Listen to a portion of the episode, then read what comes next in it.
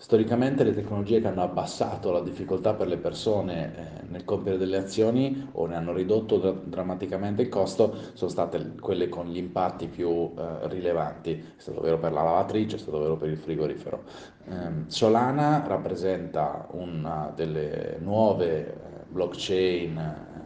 che stanno nascendo in questo momento, una delle possibili ovviamente che si consolideranno nel futuro, ma in particolare incide sul tema dei pagamenti, il tema dei pagamenti che è storicamente arroccato, almeno per tutto il mondo occidentale, attorno a due player in particolare, cioè Visa e Mastercard, e cosa che eh, rende molto profittevoli queste due, queste due aziende, ma tendenzialmente più rigido di quanto potrebbe essere il mercato. Solana è una promessa di abbassare drammaticamente il costo delle transazioni, mantenendo performance molto elevate e quindi è molto importante capire come eh, può funzionare